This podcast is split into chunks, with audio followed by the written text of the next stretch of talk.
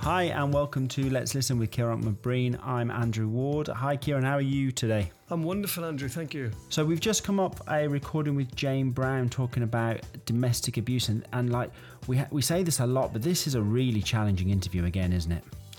It is, Andrew. Um, just sitting here listening to Jane speak, you know, it's heartbreaking, and it's it's heartbreaking to hear what people what people have gone through in order to be where they are today. Um, we use the word transformation a lot in these podcasts, and you know, clearly there's a massive transformation in Jane's life, and and she she she she shares how how she met this transformation happen in the podcast. And she talks about dealing, like living with or being married to a narcissist, and the the psychological impact that that had her, and and what she had to do, you know, that, that point in the story when she talks about what she had to do to protect her children, and then that in turn led her to have to protect them by leaving him, and that was the catalyst that gave her the step to go. It was, you know, it was the aha, the rock bottom moment where, for me, I could see it in her eyes. She just had mm. absolutely lost every inch of hope in her partner. And when hope was gone, clearly there was nothing left. Now, we say this all the time. We are dealing with some very emotive, very difficult issues here. If, if, this triggers you in any way, please either reach out to me and Ciarán in the first instance or someone who you trust and feel safe with in your own lives. This is a difficult listen, but this is Jane Brown. Jane, tell me your big why. What brings you here with us today? My big why is domestic abuse. I am very passionate about having open and honest conversations about this topic because there is a lot of people who are suffering in silence. And I've come to this realization being a beauty therapist for 28 years. So I've chat to a lot of ladies and it's amazing at how many ladies open up to you, even when you could be doing a bikini wax or a pedicure or any kind of treatment. And I was becoming consciously aware of how I was responding to my clients um, opening up to me. And um, I've suffered. You know, I was with a covert narcissist for nine years and had no idea. And I can still remember the day when I had the aha moment and it was just like everything started to make sense. And it's abusive relationships are confusing relationships. They are not black and white. And you hear so many people say, well, I wouldn't put up with that. And why doesn't she just leave? And it really is not as simple. So I kind of want to become more of an advocate of making people aware so people can support friends and family a little bit more compassionately and a little bit more with kindness and less judgment because there's nothing worse than somebody that goes, Oh, I could see straight through them. Or, oh, I wouldn't put up with that because you're consumed with shame anyway.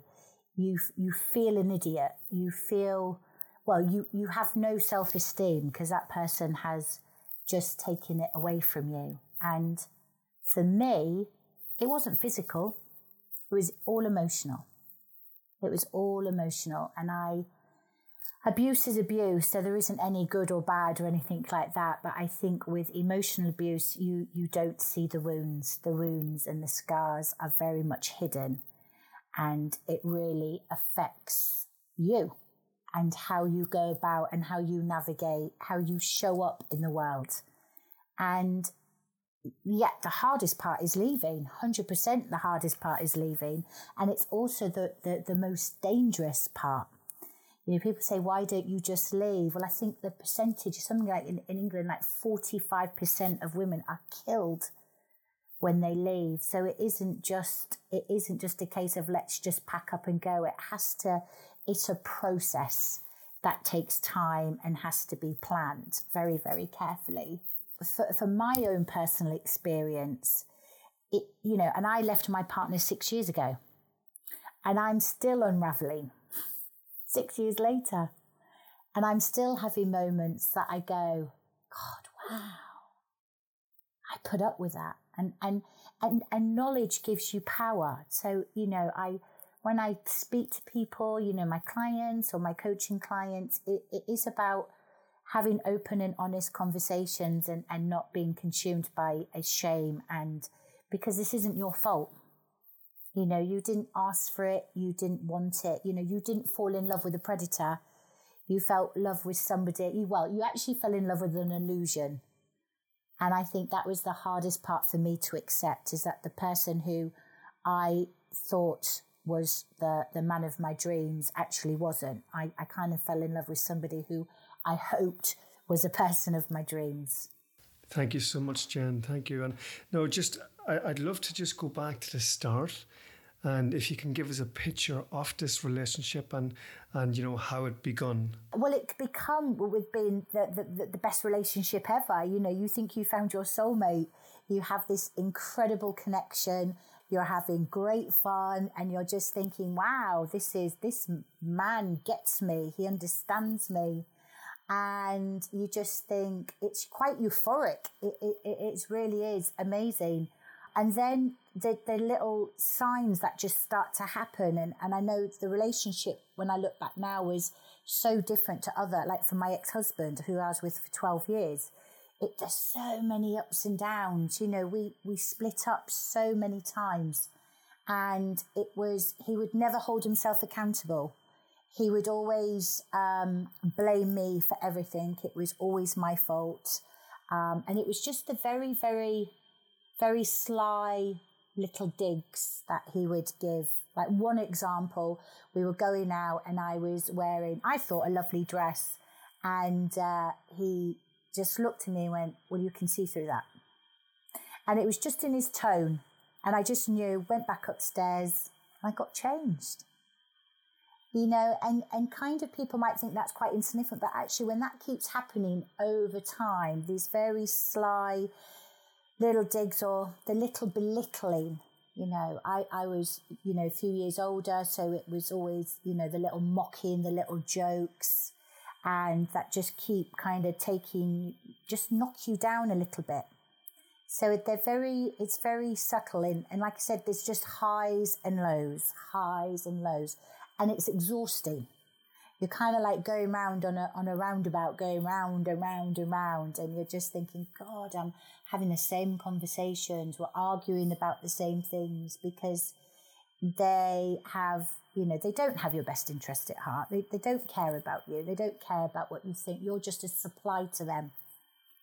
You're feeding them your um, your energy. In fact, they probably need you more than you need them because they lack a lot of self confidence, believe it or not.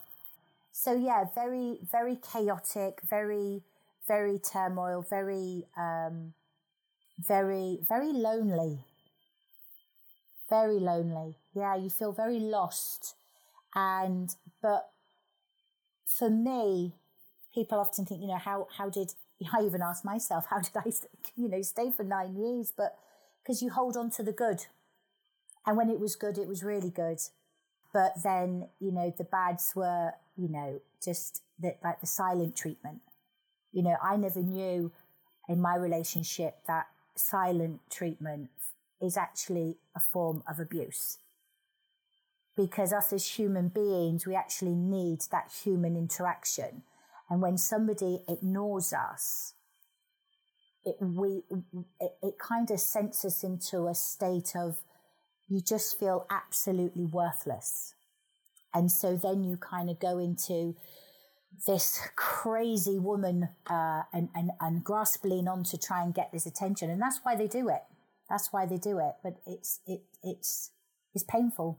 Thank you, Jen. And do you think there was an element of where he wanted full control over you? 100%. 100%. Yeah, but, but at the same time is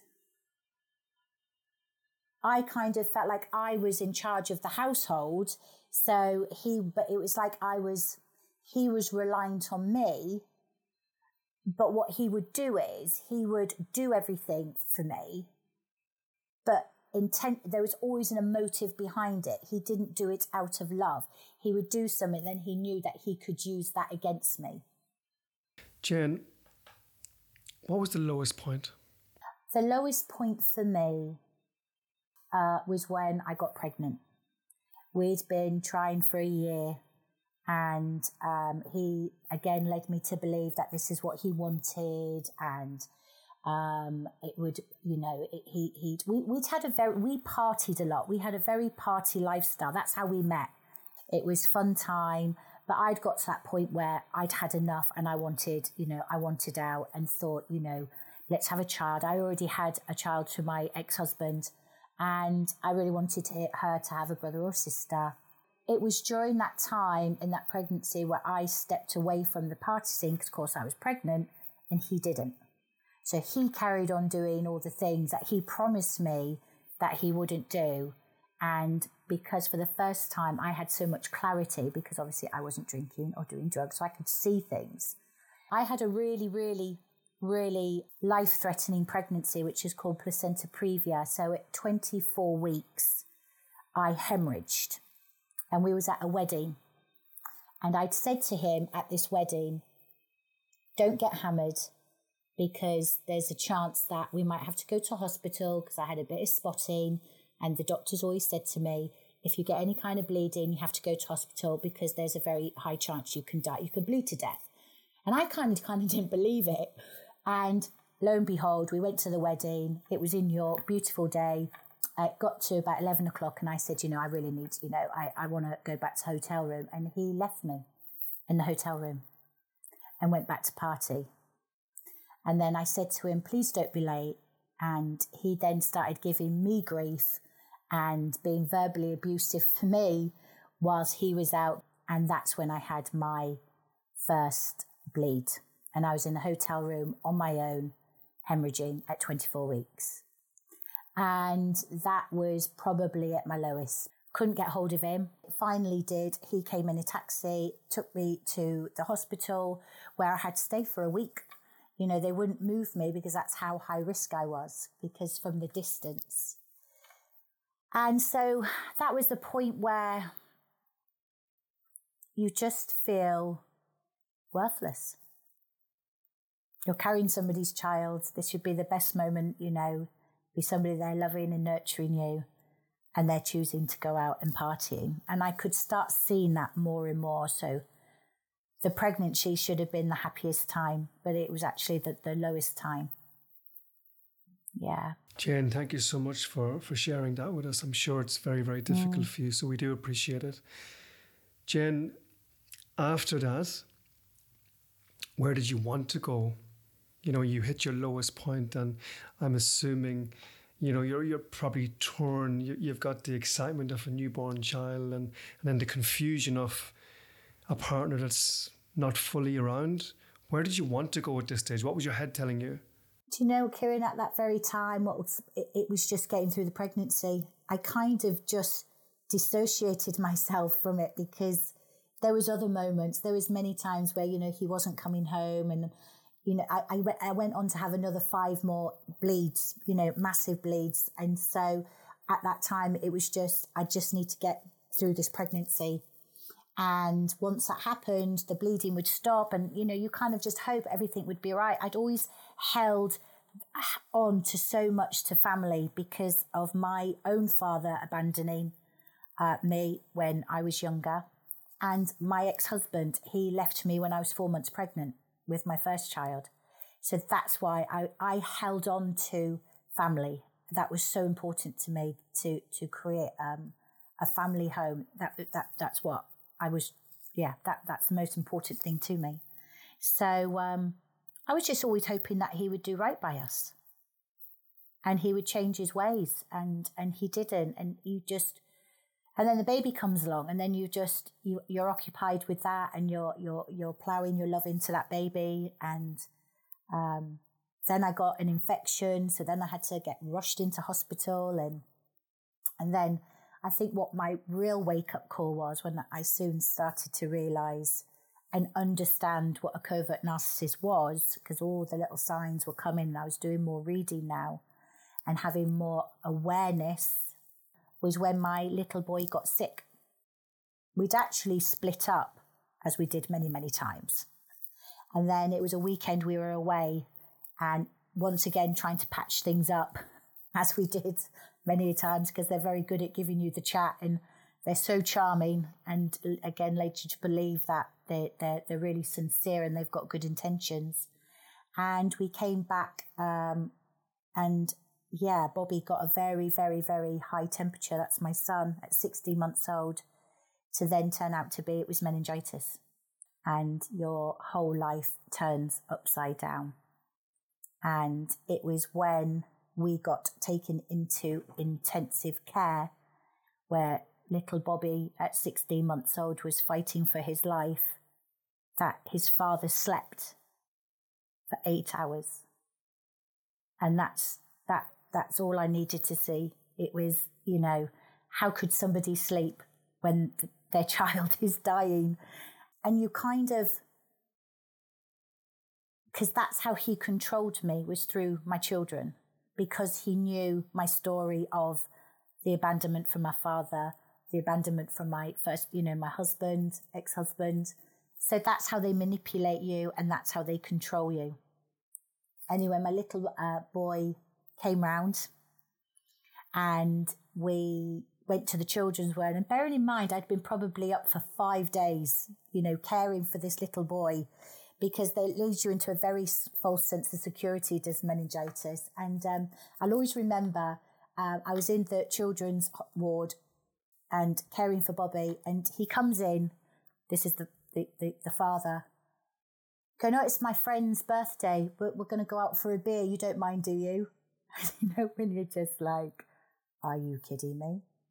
And and then next minute on Facebook, he's putting a picture of him with all his mates sitting in the sunshine, and I'm literally on my knees. So I always have a clear message when somebody shows you their true colours, don't try and repaint them. And I tried to repaint this man many, many times. And that was a lesson that I will, um, I will, yeah, just keep sharing is don't try and repaint them because again, it's like a kick in the teeth. And do you know what the funny thing is? Do you know what he said to me is when I questioned it another time, we was having a bit of an argument and I, and I pulled out and he went, well, you said I could. You said it was okay. And that's a life with a narcissist. But you said they're very good at changing things around. But unfortunately, it took my son nearly dying to give me the strength and give me the wake up call to really go, enough's enough. First of all, Jen, Bobby's extremely lucky to have you as a mother. So thank, thank you. you. for that. Thank you for all the care you give to him. Thank you. Um, for, for our listeners, Jen, can you just tell, tell everybody, you know, how would you describe a narcissist? Very self centered. It's all about them they have this ego, this big inflated ego that they think they're so superior. They think that they're, you know, they're number one. And you never, you never feel seen or heard around them because they're not listening to you. You know, they're, um, and they're energy drainers. You know, they suck the energy away from you. They're, they're exhausting and they, they're chaotic. They always have a lot of drama going on in their lives. And, um, and with covert narcissists, they're the most, they're the most sly because they can be so charming. So, so charming. And you think that they're, they're doing everything with good intentions, but they don't. Everything that they're doing, there's an ulterior motive. So it's like never ask anything from a narcissist because they'll, they'll expect, you know, so much back from it. And as the big question now is what happened next? Um, you know, you, found this courage, I'm assuming, to to do something and to take action. Tell us, tell us all about it, please. My son um, had to learn to to walk. He had to learn to sit up, and he had to crawl again. But it actually it took his hearing, did the meningitis, so it left him deaf. So actually, I couldn't put my attention onto the narcissist, which of course he hated because it wasn't about him. I I had a great distraction and I went on an absolute beautiful journey of getting my son hearing again. So he hears through cochlear implants, which are just, you know, so I made the decision then that I'm bringing up my child as a hearing child, not as a deaf child. I, I worked on him, but whilst I was working on him, I was working on myself. And obviously, knowledge gives you power. So the more I studied, the more I understood about narcissists and the more I understood about myself you know, I gave myself the time to work on myself to figure out who I was so I could become a better parent to both my children. yeah, that gave me the, the strength to um, literally pack up and, and move to 160 miles away to get away from him and just thought, I've had enough of this because I had to get my son fixed. So I fixed him. And then I was like, wow, I need to fix myself now to, to really to uh, be the best parent I possibly could. And uh, yeah, moved to the beautiful Cotswolds and uh, set up my own beauty salon. And hey, here I am, still still thriving and still going. Yeah, I did it. Fantastic, Jen. Great to hear. Um, and I've no doubt that this this transformation and this taking action, action wasn't easy. What strategies did you implement at this time? Yeah, it really is not an easy journey to pull yourself away from um, a narcissist because of the trauma bonding. You know, they do say it's a, it's like a chemical uh, imbalance in the brain. It, it's like they say it's like coming off heroin. It's like an addiction, like a heroin addiction. As I keep saying, information, study, learn as much as you possibly can about the traits of a narcissist. Boundaries. You have to have strong boundaries because you have to go no contact, because you have to pull yourself away, you know, and literally pull yourself away. But you, when you've got children, you can't do that. So you have to have really strong, firm boundaries. They call it grey rock. So you literally show no emotion and you don't engage in really any conversation with them. It's like doing a really stale business transaction. Just keep it to very factual. Don't engage and do everything either through email or through messenger so you can create a paper trail because I did end up going through the family courts. I went through two years in the family courts. So you need to create a paper trail and boundaries and, and really work on yourself. Looking back, Jen, is there anything you would have done differently? Not had a child with him. Listen to my gut instinct. Never ever discredit your gut instinct. I had so many warning signs that kept saying to me, he is not good for you. Don't give him the time of day. And I ignored it because I didn't value myself. I didn't have any self worth. There were many times that, yeah, my body was letting me know and I ignored it. And I will never, ever do that again. If you're comfortable, Jen, to go to here, how's it now with this gentleman?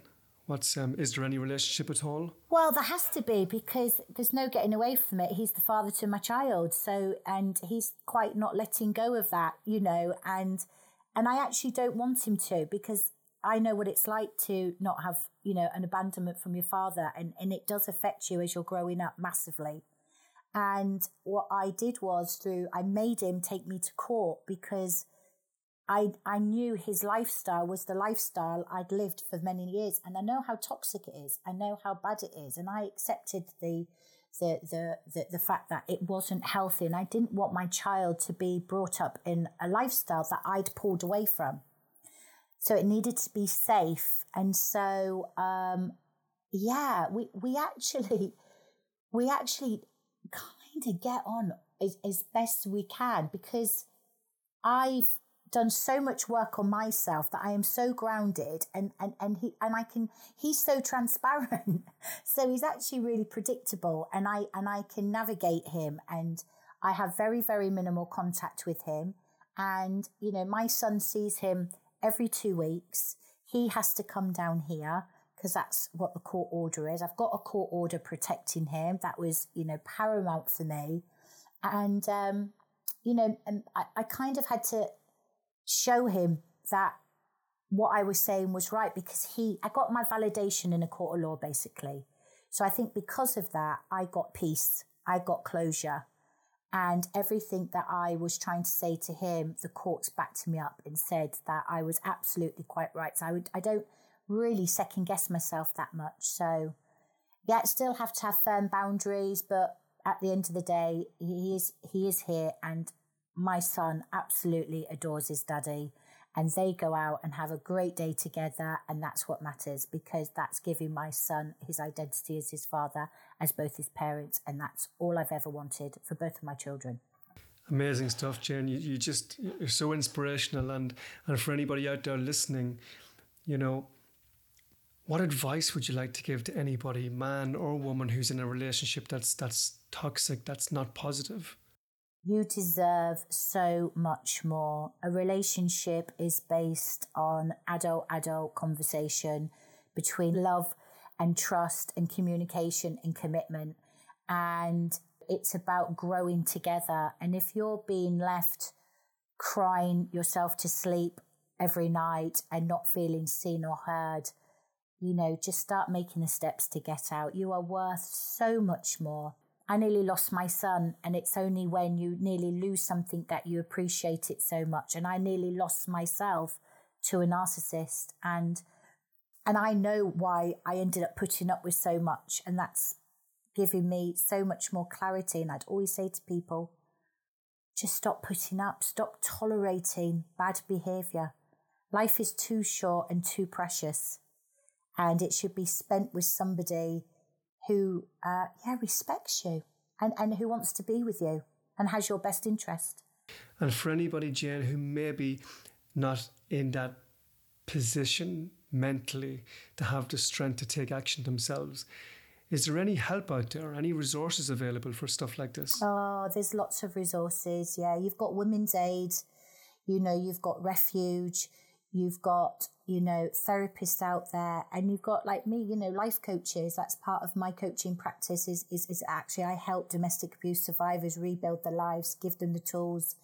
Um, and, uh, you know, I look back now and think, God, I wish, I wish I knew I had, you know, I wish there was people out there. I struggled, you know, for six years on my own trying to figure this out. And I don't want people to go through six years figuring stuff out. So, there's a lot of resources. There's a lot of fantastic people out there who are um, there to educate you. Yeah. And so just find a community, you know, again, find a community of people because a lot of people who are not, who haven't been in a domestic abuse situation or been with a narcissist, they don't understand, they don't get it. So find a community. Yeah. Yeah, and what we can do is, Jane, we can we can put these links up. Yeah. Um, with the post, you know, to help those out there. Absolutely. Jane, before we go, what's next for Jane and Bobby? Jane, Bobby, and Madison, and my daughter. Oh, and Madison. Yeah, Madison and Bobby. What's next? Well, for for little Bobby's thriving. I mean, he's your very active seven year old boy who is just you know into sports, tennis, cricket uh, my daughter is a, a beautiful young 18 year old who is, you know, got a car now. She's working, she's off. So she's living her best life. And for me, I'm building a new coaching practice. That's, I'm trying to pull away a little bit from the beauty side because I've been working on people on an external level for 28 years. Now I really want to get to the deep inner work and really help people thrive in life. I'm living proof. You know, I, I was at rock bottom and didn't value myself, had low self esteem, and now, yeah, I, I'm I'm I'm doing good. Jen, I'm delighted to hear, and you know your passion for for this, your passion for yourself and for your family, is just shining out in this interview. So thank you for sharing this this very difficult story with us. We really appreciate it. Thank you so much. Thank you. Jen, for our listeners, where can they find you? Where they can find me, they can find me on Reconnect and Thrive on Facebook. And you can find me on Reconnect and Thrive Life Coach on Instagram. And I've also got a, a website. So, yeah, it's reconnectingthrive.com. Fantastic. And we can also put them links on the post. Love Jen, it. thank you so much for your time. I've got no doubt that this story will help many people out there. Uh, so thank you. Thank you so much. Thank you. So, Ciarán, that was Jane Brown, and that was a hell of a story, wasn't it? It sure was, Andrew. Jane has been through the wars. She spoke so well. The passion she has for what she's doing now, the care and love she was giving to her, her children and that she eventually realized she had to give to herself in order to make change happen. But the pain was there and it was definitely it was definitely a, a disturbing listen. Um, but an extremely powerful listen that I've got no doubt will help others. And you, you hear about abuse, don't you? And and like you hear about it in the third person party, but when someone's actually talking about the experience they went through, it like you just you just hold your head in your hands at times, don't you? You really do hold your head in your hands. You do, and um, you know, as as as you know yourself with this, the whole idea is is to keep the focus on the interviewee. You know, so I try and sit back and not interrupt, not intervene, not even probe. I want it to be about their story, and and Jen, Jane just rolled with it and went with it, and um, we could have spoke for hours. I don't know how you mm. felt, but we, we could have sat here for yeah, hours. Yeah, absolutely. Talking and I think it was so. Again, uh, we see this a lot in our these shows that we do. Is the transformation that you know if you if you look at her Instagram account that she was talking about, the transformation in just the pictures of the before and after seven years ago versus today. It, it's an amazing story, really. It is, and and the key is, you know, Jen will be successful because she's had the pain, she's had the experience you know, I know any, listener out there who's going through something similar will want to speak to Jen. Why? Because she's done it. She's got out on the right side of it. She's seen the light. She's living a happy, healthy life now. And um, but it clearly wasn't as easy as that, and it wasn't always like that. So, um, in any aspect of life, you know, we look at people, we look at role models, we look at people who are doing what we want. You know, Mm. And we need hmm. to model this behavior. We need to see what they're doing and see if we can, you know, I don't like to use the word copy, but it is copy. You know, we copy behavior. I use it a lot when I work with teenagers about, you know, look at people who you want to be like and just be like them. Just do it. You know, and that could be as simple as, you know, is as a student in a class struggling. Let's say, for example, they're struggling in an English lesson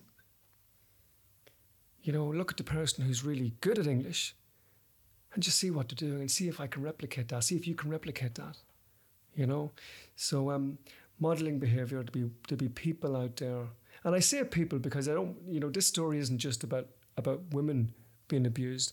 Lots of men out there are being abused too, you know? So, mm. so for people who are being abused, it's important to hear Jane's story and, and have a look at her strategies and give it a go.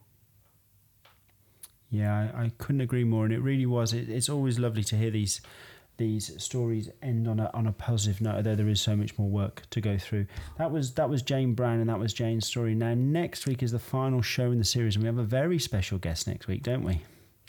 We do. I'm going to talk about me, mm. and as you know, it's it's certainly something I don't like to do, but in the industry I'm working in, it's something I do need to do you know, and um, yeah, watch this space.